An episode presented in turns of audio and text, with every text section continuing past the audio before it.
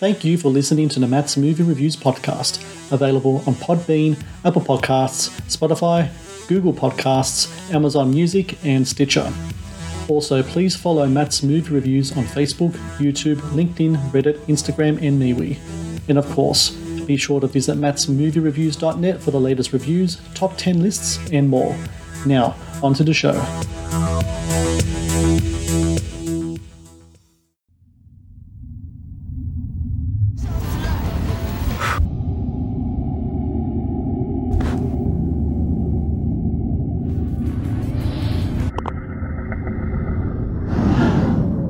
Okay. I cannot believe people. I mean, they have these cams in their homes and they just... They leave them on what, twenty-four seven? Harmless exhibitionist. Right. There were rumors of a secret society, an underground cult. Its founding member was Alan Tashi. He lived in Collingswood. In the mid eighteen hundreds, I'm not sure when, the neighbors discovered the bodies of nine girls in a well on his property. When the townspeople found out about it, they surrounded his house, but he had barricaded himself inside. They knocked the doors down and they searched all the rooms, but they couldn't find him anywhere. They did find one thing, though, up in the attic.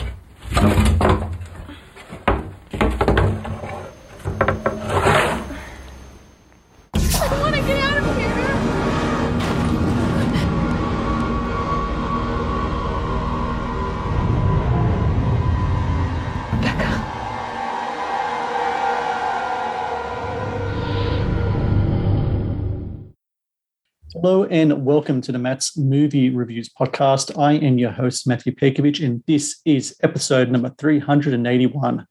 Out now on Blu-ray and on Amazon Prime is the Collingswood Story, the influential two thousand two indie horror cult classic that tells the story of a young couple in a long-distance relationship who, through the use of a webcam, investigate a historic ritual murder-suicide that brings forth a dark force upon their lives. A highly influential work that left its mark on films such as Paranormal Activity, R E C, and many others. The Collingswood Story expertly blends the then emerging digital world with a chilling tale of horror in the suburbs. And joining me now to talk about the making and legacy of the Collingswood Story is the film's writer and director, Michael Costanza. Michael, I thank you so very much for talking to me today. Thank you, Matt. And I just want to uh, thank you very much for having me here. I'm honored.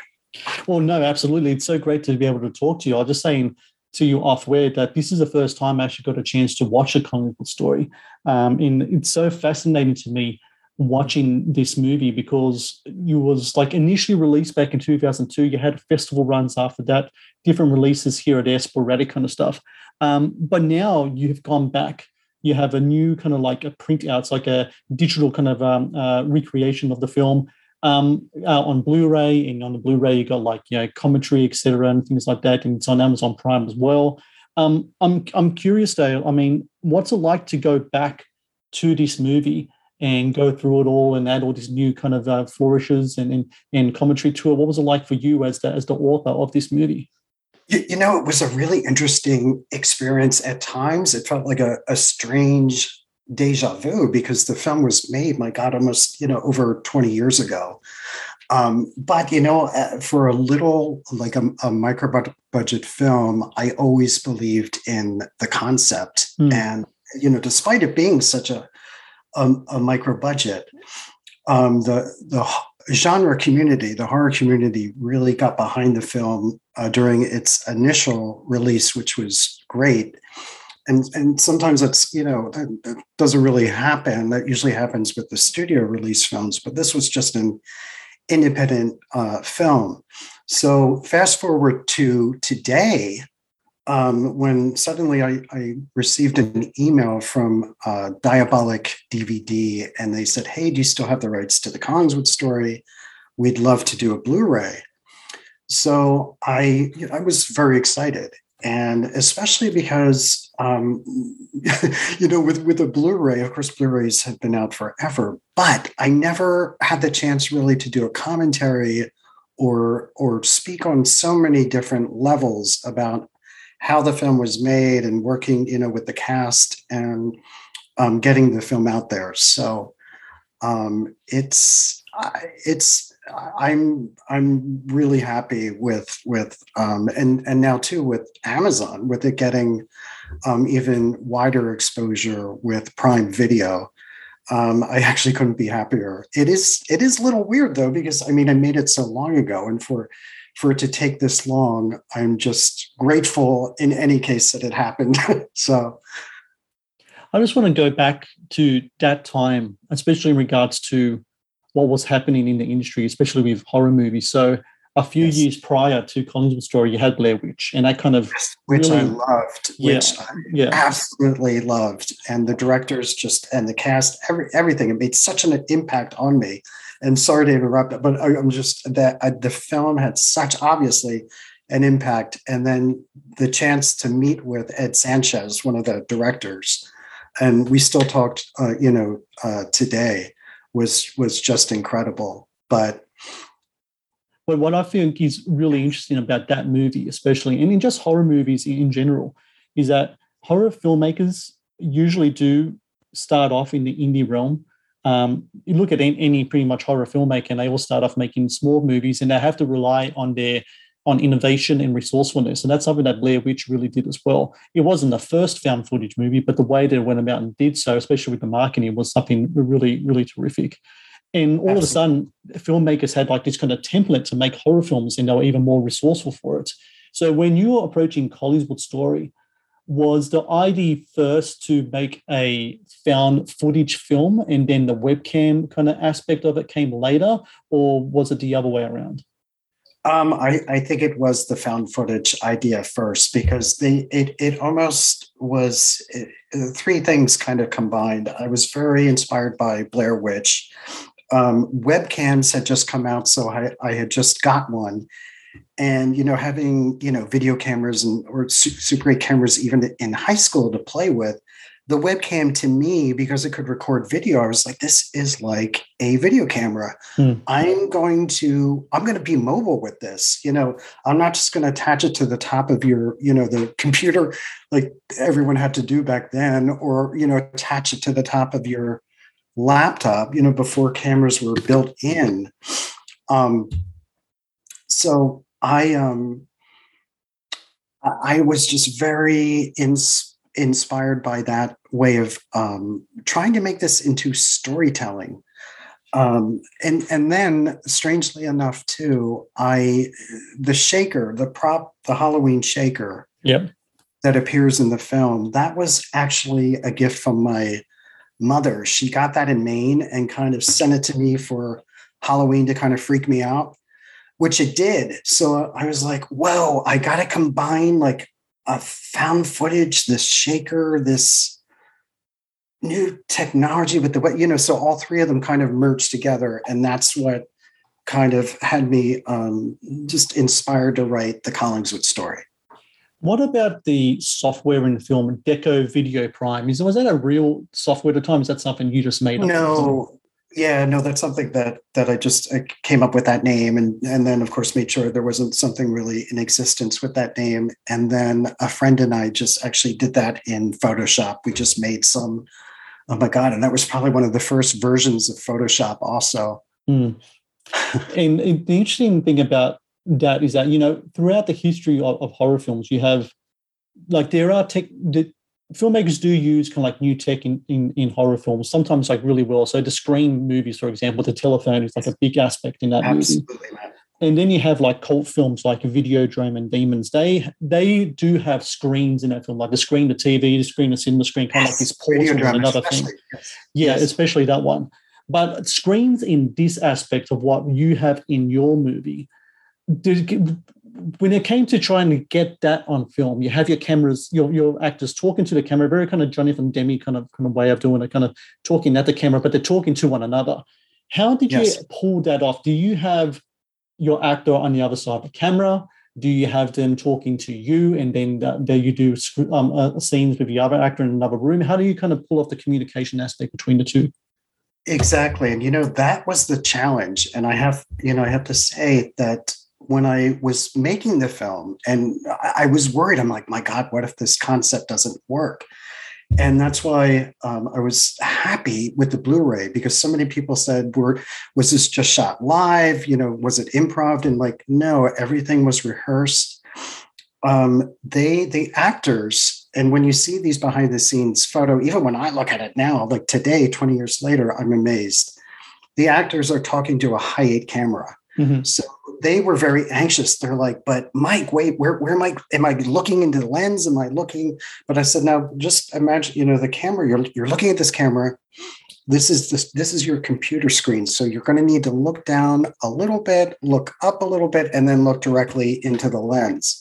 So then in the editing kind of it, I, I actually would read the lines of the other character. So let's say if it was Rebecca there talking to the camera, I would behind. I would be behind the the the Hi eight camera, reading the lines of the other characters. So in the editing, I would cut out my you know my voice and insert the other actor's voice. Right. So they were basically just acting to a Hi eight camera, but we did several rehearsals.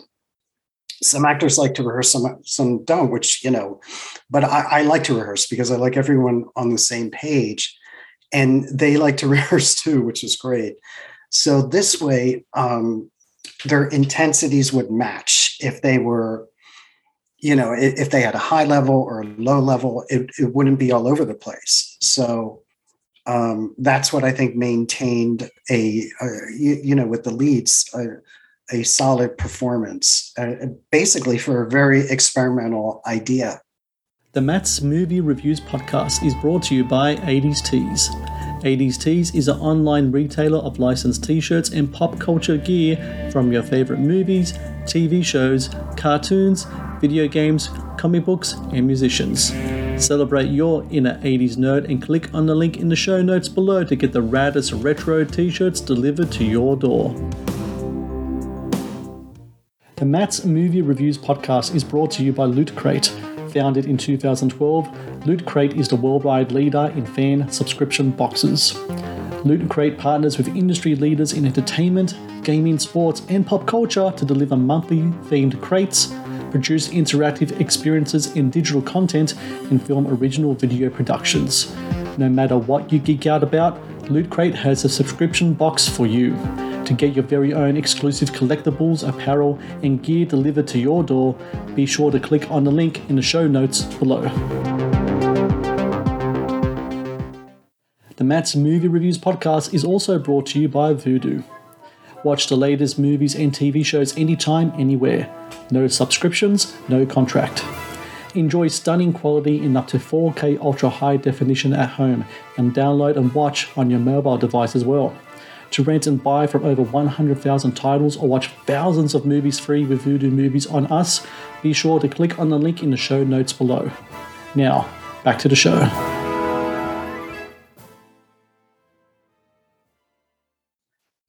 How did you find um, Stephanie and Johnny to be in these movies? I mean, Stephanie Dees, who plays support role Rebecca, she has some notoriety because when she was rather young, she was in Halloween four, I'm pretty sure it was. Absolutely, yes. She's dressed up as a penguin and she chases um, the Jamie Lloyd character. Right.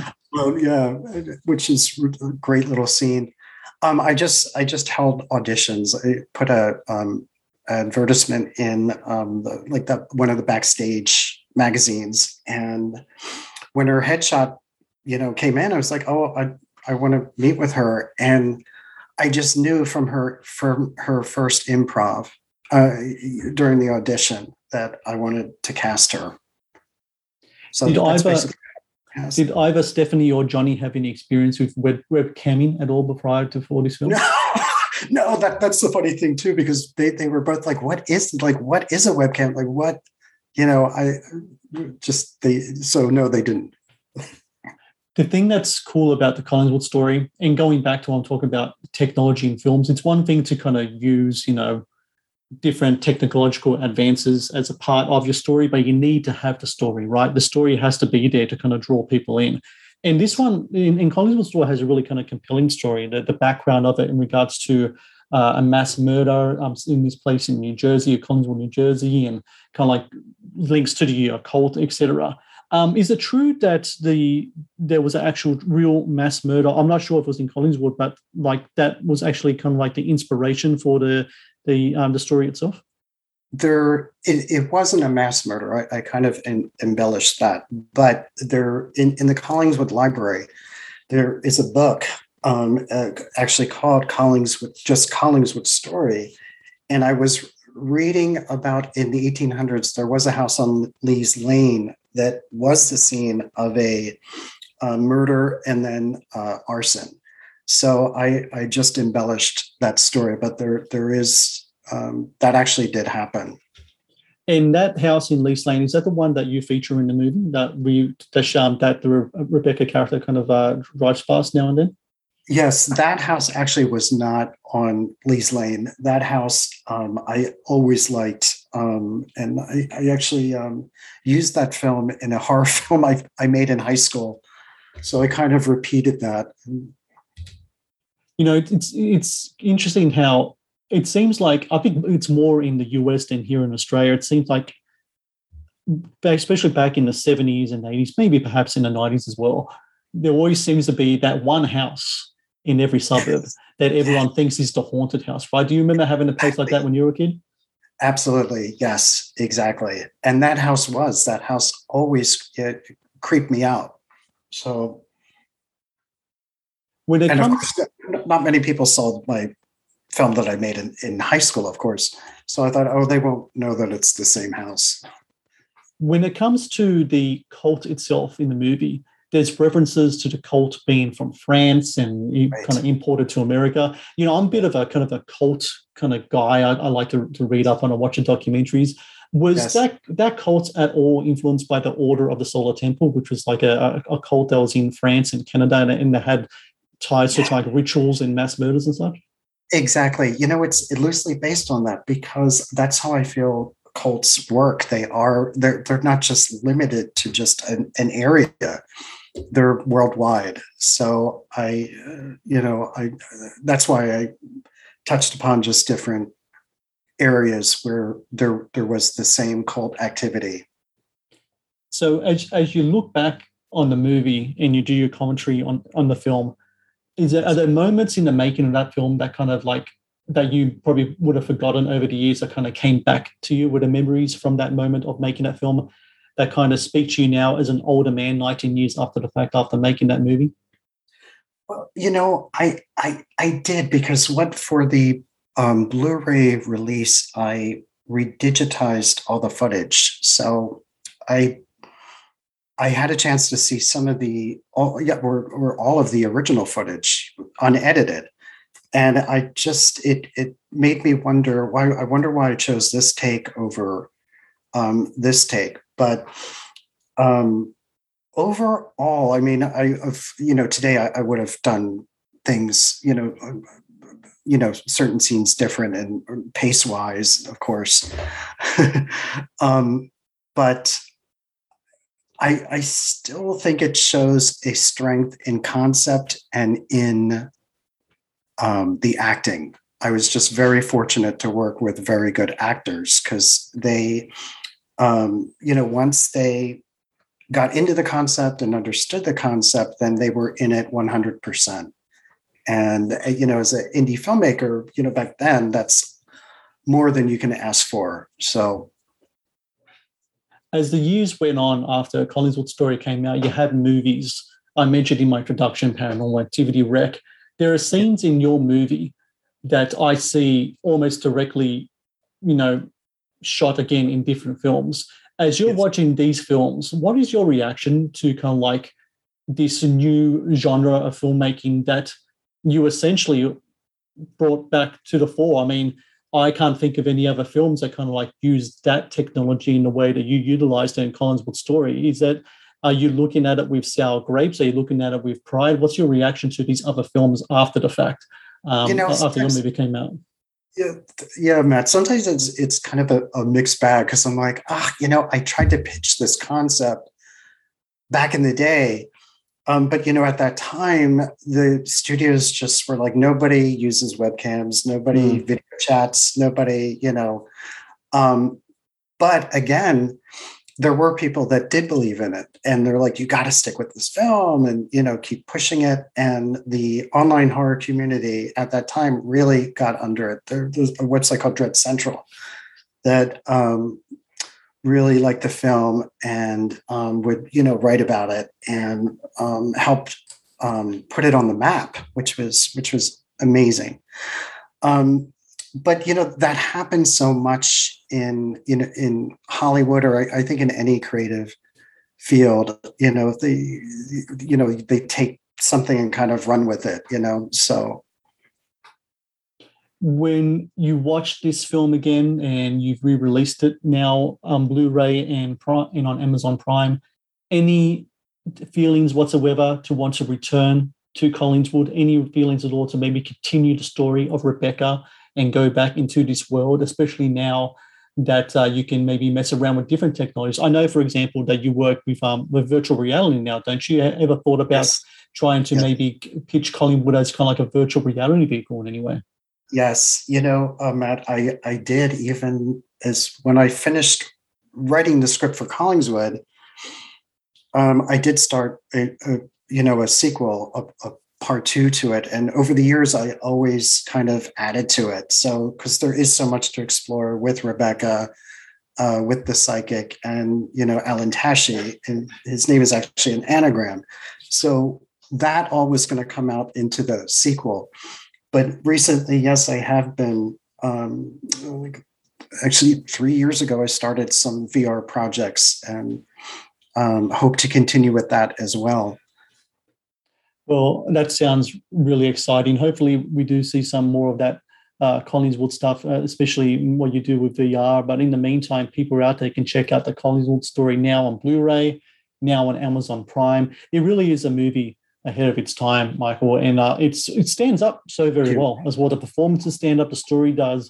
Um, you know, even though the technology itself um, is dated, the use of it is still very kind of uh, relevant. Um, and I think it's just really terrific. And, and look at us now, we're talking through Zoom. So, you know, you're very much a, a prophet in, in many ways as well in regards to how we go about doing things. Um, and, and Michael, if you wanted to uh, let people know about your stuff online, where can people find your work and, and find out more about the Collingswood Story? Oh, thank you, Matt. Thank you so much. Um, the Blu-ray is available from um, Cauldron Films and, and Diabolic D V D, which is on Amazon and I think most most of the retailers. And then um, it's also the film is also available on on Prime if they want to check that out. And then um, some of my V R work, um, you can just uh, there's links on my website, mike costanza dot com. Excellent. And for people out there, Halloween's not far off. I can really recommend this movie as a good Halloween uh, treat, a really good Halloween movie. Um, I think it's a, a chilling story, very well done, great indie filmmaking here, and so great to see that the Collingswood Story has been given uh, a resurrection, and uh, if people out there can see it and understand the importance of the film. And uh, Michael Costanza, I thank you so very much for your time today. Um, best of luck with the re-release. And, um, and look, if you ever have any more projects coming out, any more films, hit me up. I'd love to talk to you again. That's awesome. Thank you so much, Matt. I really appreciate um, talking with you here. That was really great of you. Thank you.